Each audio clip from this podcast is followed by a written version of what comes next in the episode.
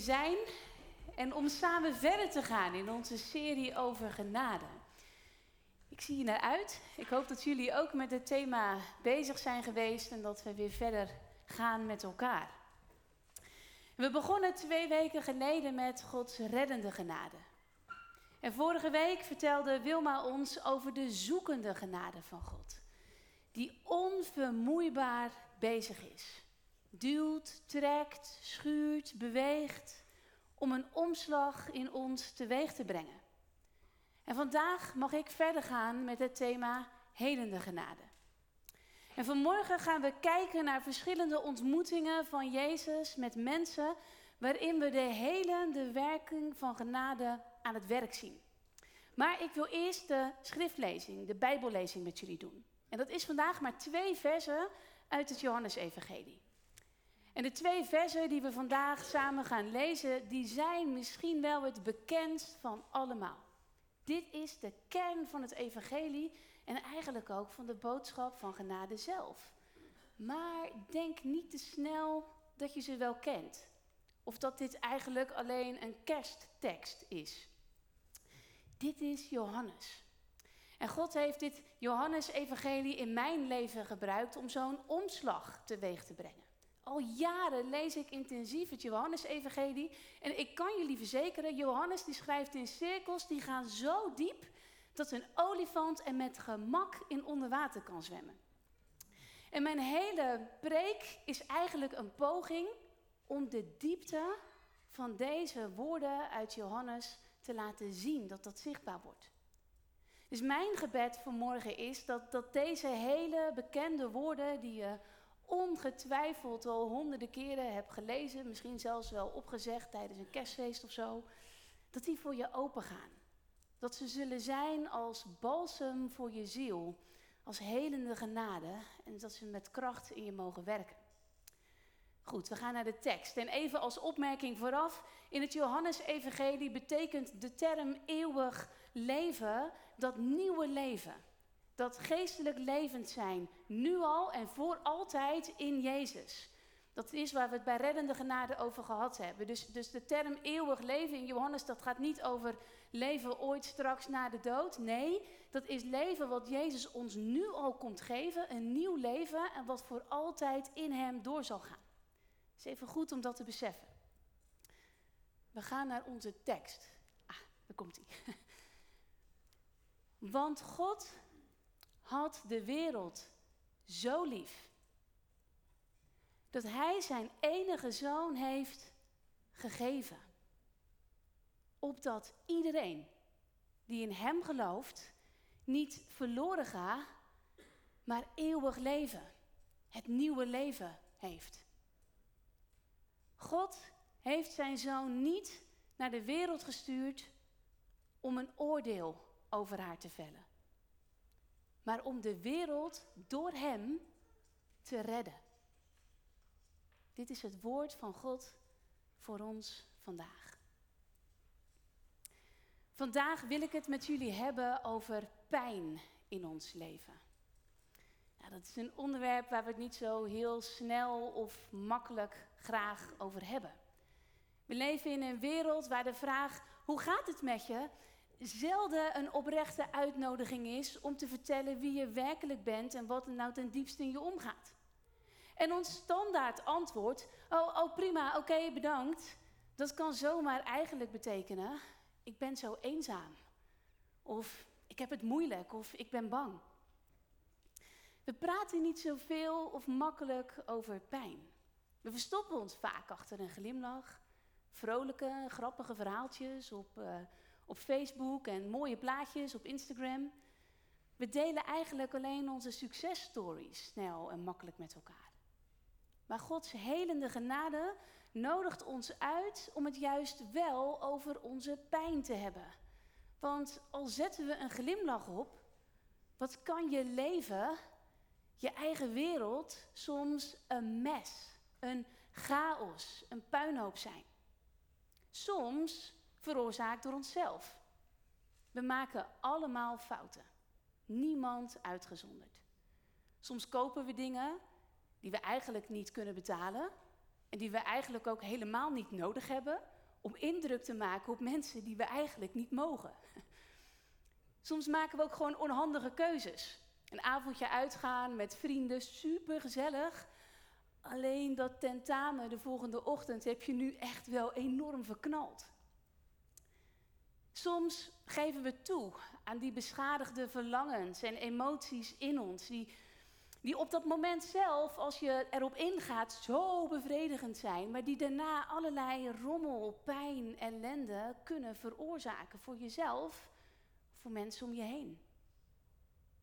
Misschien worstelen we wel in het verborgen met een verslaving aan, aan eten, aan alcohol, of uren en uren en uren en uren series of filmpjes kijken en jezelf er helemaal in verliezen. We zijn goed in duiken en ontwijken. We zijn vaak selectief in wat we wel en niet vertellen. Want als onze geheimen uitkomen, ja, dan kan dat toch wel een beetje rommelig worden. Die houden we liever verborgen.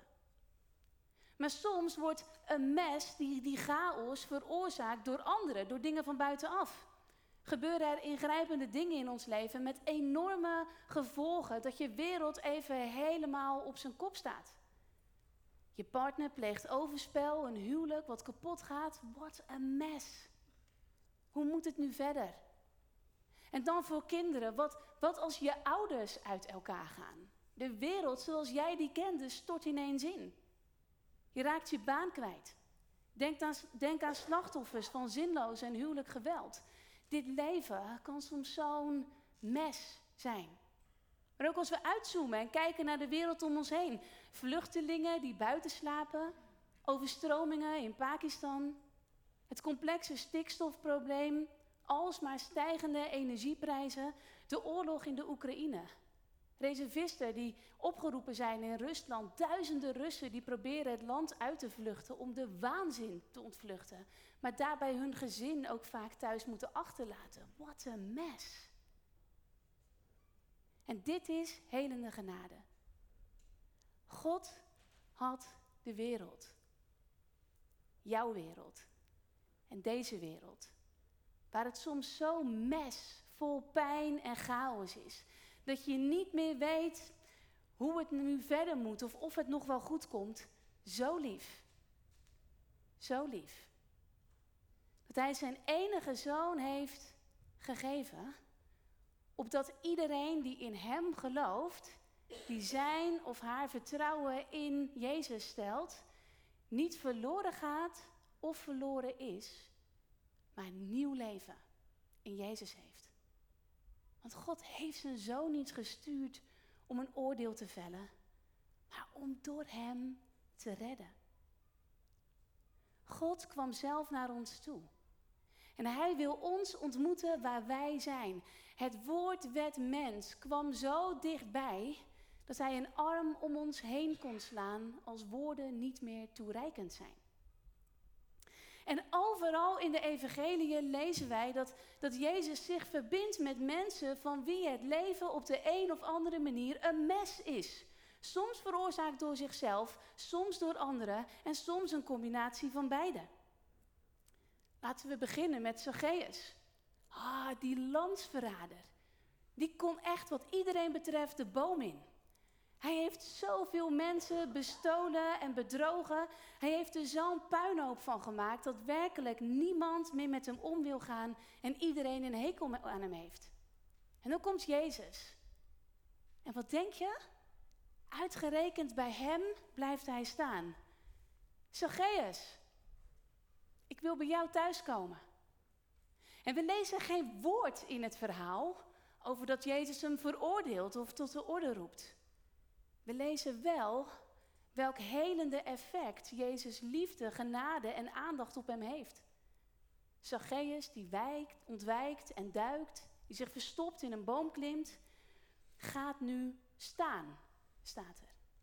Hij neemt zijn verantwoordelijkheid. Hij weet, mijn oude leven is voorbij. En hij leeft als een heel nieuw mens, een ander nieuw leven. En Jezus zegt, yes, Vandaag is dit huis, is Zacchaeus gered. Denk aan de Samaritaanse vrouw bij de put. Zoveel relaties achter de rug. En het is goed dat wij ons realiseren dat het in die tijd onmogelijk was voor een vrouw om een scheiding aan te vragen. Zoveel afwijzing heeft zij te verwerken gekregen.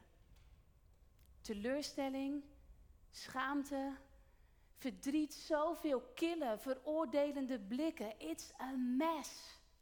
Overal pijn in haar leven. En dan is daar Jezus. Die in verschillende rondes door haar verdedigingsmechanismen heen breekt en zo liefdevol het licht van de waarheid in haar leven laat schijnen. En haar dan levend water, en dat is in Johannes, nieuw leven aanbiedt. Zodat ze naar huis rent, en let op, dan roept ze uit, Hij die alles van mij weet, die alles van mij weet, oordeelt mij niet, maar geeft me nieuw leven. Ik denk aan de vrouw die is betrapt op, op overspel. Wat nu de hele wereld weet. Alleen, kwetsbaar, vol schaamte. Ze heeft het verknald. Met een woedende massa mannen om haar heen. Maar dezelfde vingers die ooit de wet op stenen tafelen schreven, tekenen nu achterloos in het zand. Jezus staat op, kijkt iedereen aan en zegt: Wie van jullie nog nooit gezondigd heeft? Wie er nog nooit een puinhoop van gemaakt heeft? Wie het nog nooit vreselijk heeft verknald? Ga je gang, pak een steen en gooi maar. Niemand. Niemand kan een steen gooien. En dan kijkt Jezus haar aan en zegt: Ik veroordeel je niet. Ga. Zondig niet meer. Leef een nieuw leven. En in Marcus 3 lezen wij over een man met een verschrompelde hand. Het is een hele fascinerende, bijzondere ontmoeting.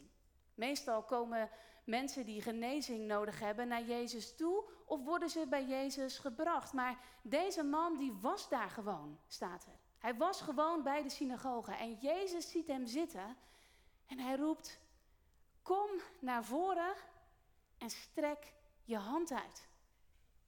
Wat een stap moet dat geweest zijn.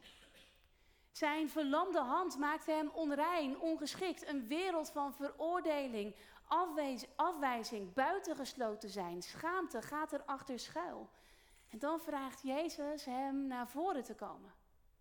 Strek je hand uit is, laat je pijn zien. Vertrouw je mij? Strek je hand naar me uit. Mag ik je genezen en aanraken? En hij kiest dan om Jezus te vertrouwen. En dat is geloven. Hij steekt zijn hand uit en er kwam nieuw leven in.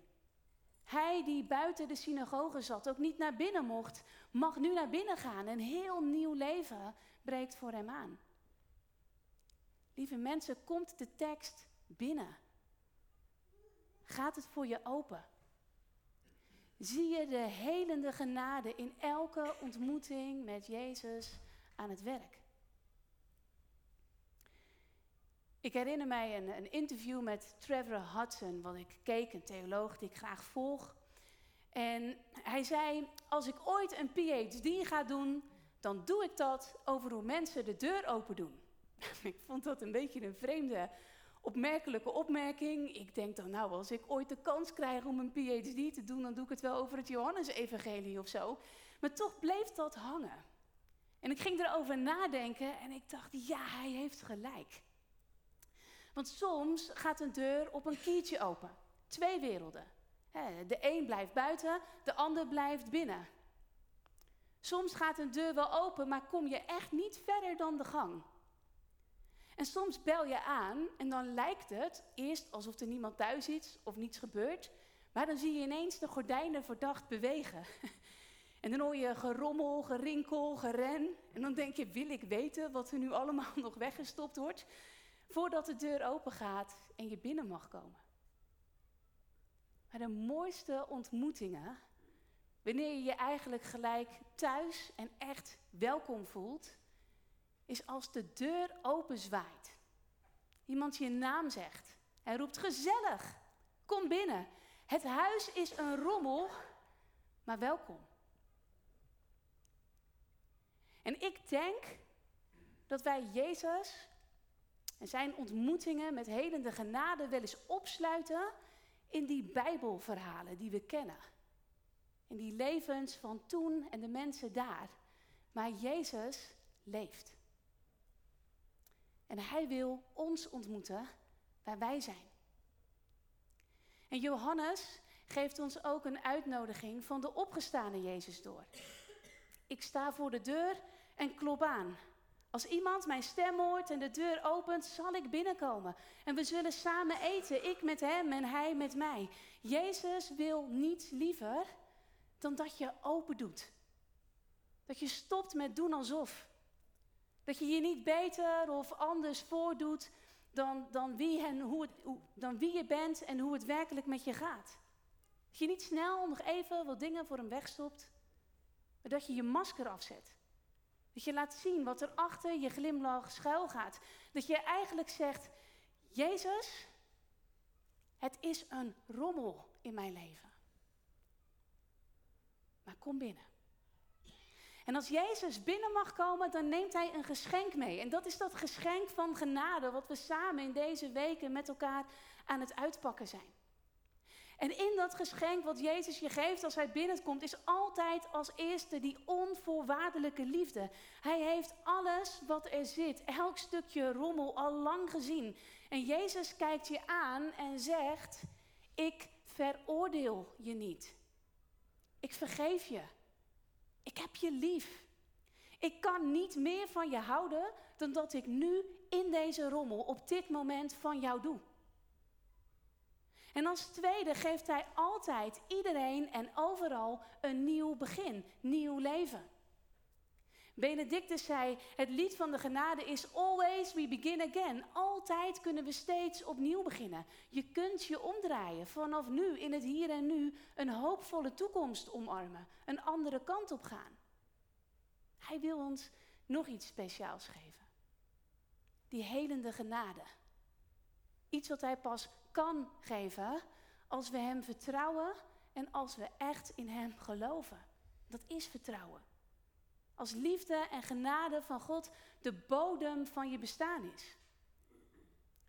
Dan geeft Hij ons een uitnodiging. Hij nodigt ons uit.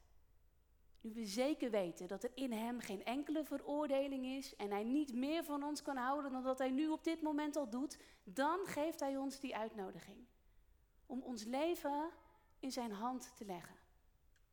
Dat hij dit, dit nieuwe leven mag vormen naar het beeld van Jezus. Dat hij ons mag herstellen, heel mag maken, zodat we worden wie we bedoeld zijn te zijn. En dat is een proces, een reis, een uitnodiging om met hem te wandelen de rest van ons leven. En waar reddende genade ons in één keer vergeeft en met Jezus levend maakt, en waar zoekende genade voortdurend bezig is, duwt, trekt, schuurt om die omslag in ons, beweegt, in ons teweeg te brengen, om, om de deur open te doen, is helende genade een traag proces. Wat vaak diep en langzaam gaat. Helende genade, dat is de liefde van God die, die verder gaat dan de gang. Die helemaal binnen wil komen. In alle kastjes en laadjes mag en wil kijken. Het is die liefde van God die als een vacuüm de diepste motivaties, verlangens, herinneringen, gebeurtenissen en gedachten die ons beschadigd hebben of die ons beïnvloeden naar boven haalt. Dat doet soms zeer. Weet je, wij zoeken vaak genezing van de pijn, omdat we er zo snel mogelijk vanaf willen zijn. Ehm, we willen in één keer breken met die verslaving, met dit gedrag, met dat denken. Maar de God die liefde is en die ons tot het uiterste lief heeft, die ons beter kent dan dat wij onszelf kennen, die weet dat dat niet werkt. En dat we daar ten diepste ook helemaal niet mee geholpen zijn. Helende genade van God weet dat we genezing door onze pijn nodig hebben. Dat er een proces in ons in werking gezet moet worden omdat er beschadigde verlangens en emoties in ons zijn die dat destructieve gedrag, dat verkeerde denken en die pijn in ons steeds opnieuw blijven voeden en veroorzaken. En voorzichtig, voorzichtig, zonder ons te laten schrikken of forceren, wil Jezus het één voor één oppakken.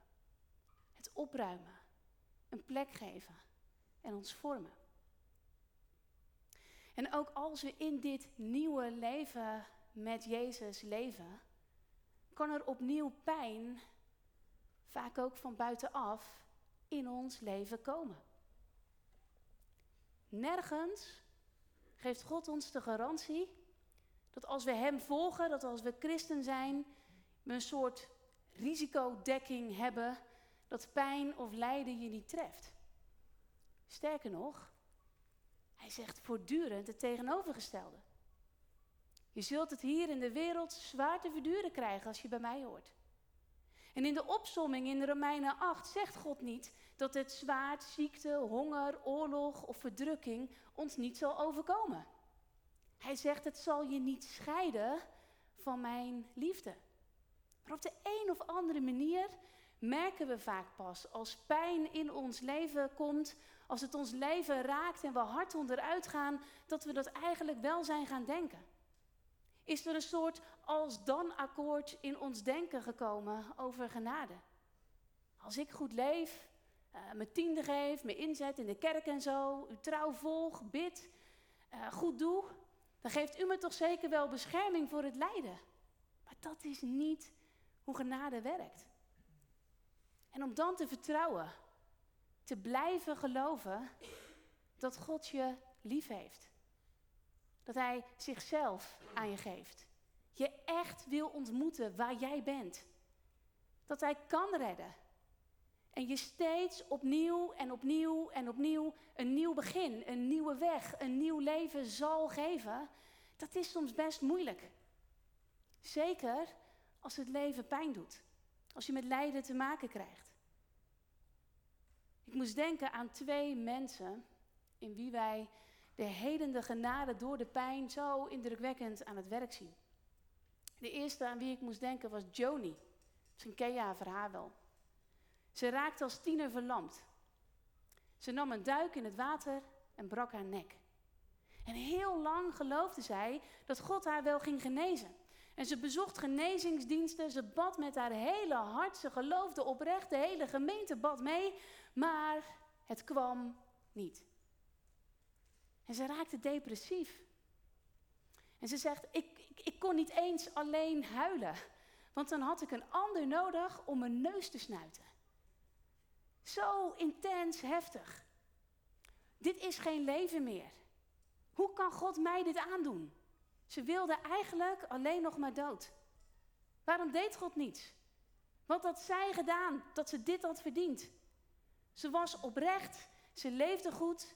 Wanneer deed God nu eindelijk eens een keer zijn ding? Wat had haar leven nog voor zin? En ze weigerde nog maar ergens van te genieten of vreugde te voelen. En ik moest denken aan iemand anders die daar ook werkelijk alles vanaf weet. George Matheson. Kort nadat hij verloofd was met de liefde van zijn leven, werd hij plotseling blind. dat was een enorme klap om te verwerken. Maar wat nog veel en veel pijnlijker voor hem was, was dat zijn verloofde op dat moment gelijk bij hem wegging. George was gebroken. Hij voelde zich vreselijk afgewezen door haar en ook door God. Waarom had God dit niet gewoon voorkomen? Waar was hij eigenlijk? Hij verdronk in pijn en in zelfmedelijden. Al het licht ging in hem uit. Hij was ervan overtuigd dat hij nooit meer vreugde zou kunnen voelen. God had van hem afgenomen wat hem het meest liefst was. Zijn leven was voorbij. En hij had het recht, vond hij, om zich miserabel te voelen. Maar God weigerde hem los te laten. God wist dat ze tijd en heling door hun pijn nodig hadden. Zowel Joni als George gingen ieder op hun eigen manier door een rouwproces. Van loslaten, accepteren. Een proces waarin hun denken vernieuwd moest worden. Ze opnieuw moesten leren vertrouwen, geloven in Jezus en in Gods liefde voor hen. En er kwam een moment dat George besefte dat het niet waar was dat God hem niet hielp, maar dat hij zelf koppig zijn pijn vasthield. Dat hij Jezus er niet bij liet. Dat hij zijn hart dicht hield. Dat hij Jezus eigenlijk een soort van naar buiten had geduwd. En hij koos langzaam maar zeker om zijn hand weer uit te strekken. En hij schreef een van de mooiste hymns die er zijn over dat proces. Oh love that will not let me go. Oh liefde die me niet laat gaan. Ik geef mijn vermoeide ziel aan u. Oh licht. Bedenk dat hij zelf blind was. O licht wat mij blijft volgen op mijn weg. O vreugde die mij zoekt door pijn. Ik kan mijn hart niet langer voor je sluiten. Hij ontdekte Gods helende genade, een vreugde die dieper gaat dan het lijden, een troost die sterker is dan de pijn. Dwars door alles heen gaf God hem een nieuw leven, vol betekenis en vrucht in Jezus. En Joni? Oh Love That Will Not Let Me Go is een van haar lievelingshymns die haar er doorheen heeft geholpen.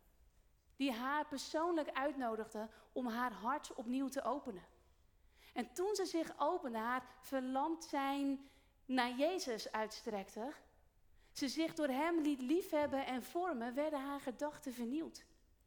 Het was niet makkelijk, maar er begon voor haar een heel nieuw leven met een vreugde die dieper ging dan het lijden. Duizenden mensen zijn door haar boeken bemoedigd.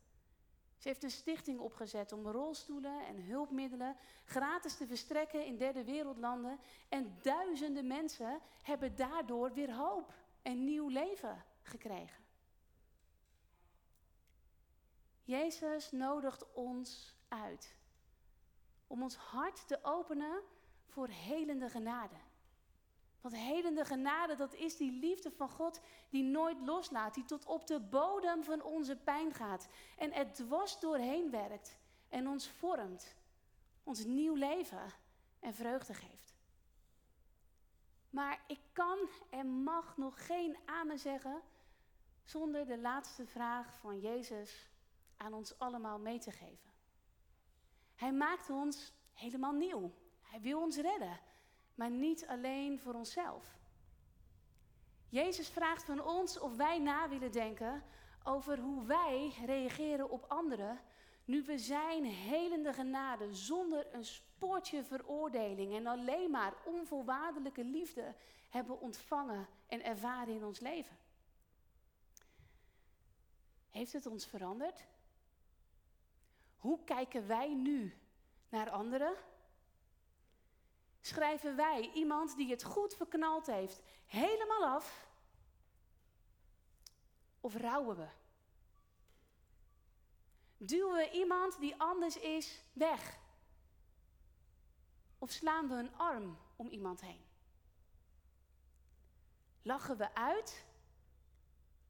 Of helpen we overeind? Ballen we een vuist, heffen we een middelvinger of steken we onze hand uit, openen we onze armen? Gooien wij stenen of laten we ze vallen? Want deze wereld, zo vol polarisatie en verharding, zoveel oordeel. Middelvingers naar de koning, omgekeerde vlaggen. Een wereld waar we werkelijk elkaar doodknuppelen met ons toetsenbord. Wat doen wij? Doen we mee? Zijn we net zo licht ontvlambaar? Komen we met ons oordeel of zijn we anders? Hebben wij die liefde, die, die onvoorwaardelijke liefde van Jezus echt ervaren? Hebben we Hem in de ogen gekeken en heeft Hij tegen ons gezegd, ik veroordeel je niet. Brandt Gods liefde, die liefde in ons? Is het de liefde van Christus die ons in onze ontmoetingen drijft? Want de wereld verlangt en snakt naar een aanraking van die helende genade. God had de wereld zo lief, zo lief, dat Hij zijn enige zoon heeft gegeven. Opdat iedereen die in Hem gelooft, die zijn of haar vertrouwen in Jezus stelt, niet verloren gaat of verloren is, maar nieuw leven heeft. God heeft zijn zoon niet naar de wereld gestuurd om een oordeel over haar te vellen, maar om de wereld door Hem te redden. Amen.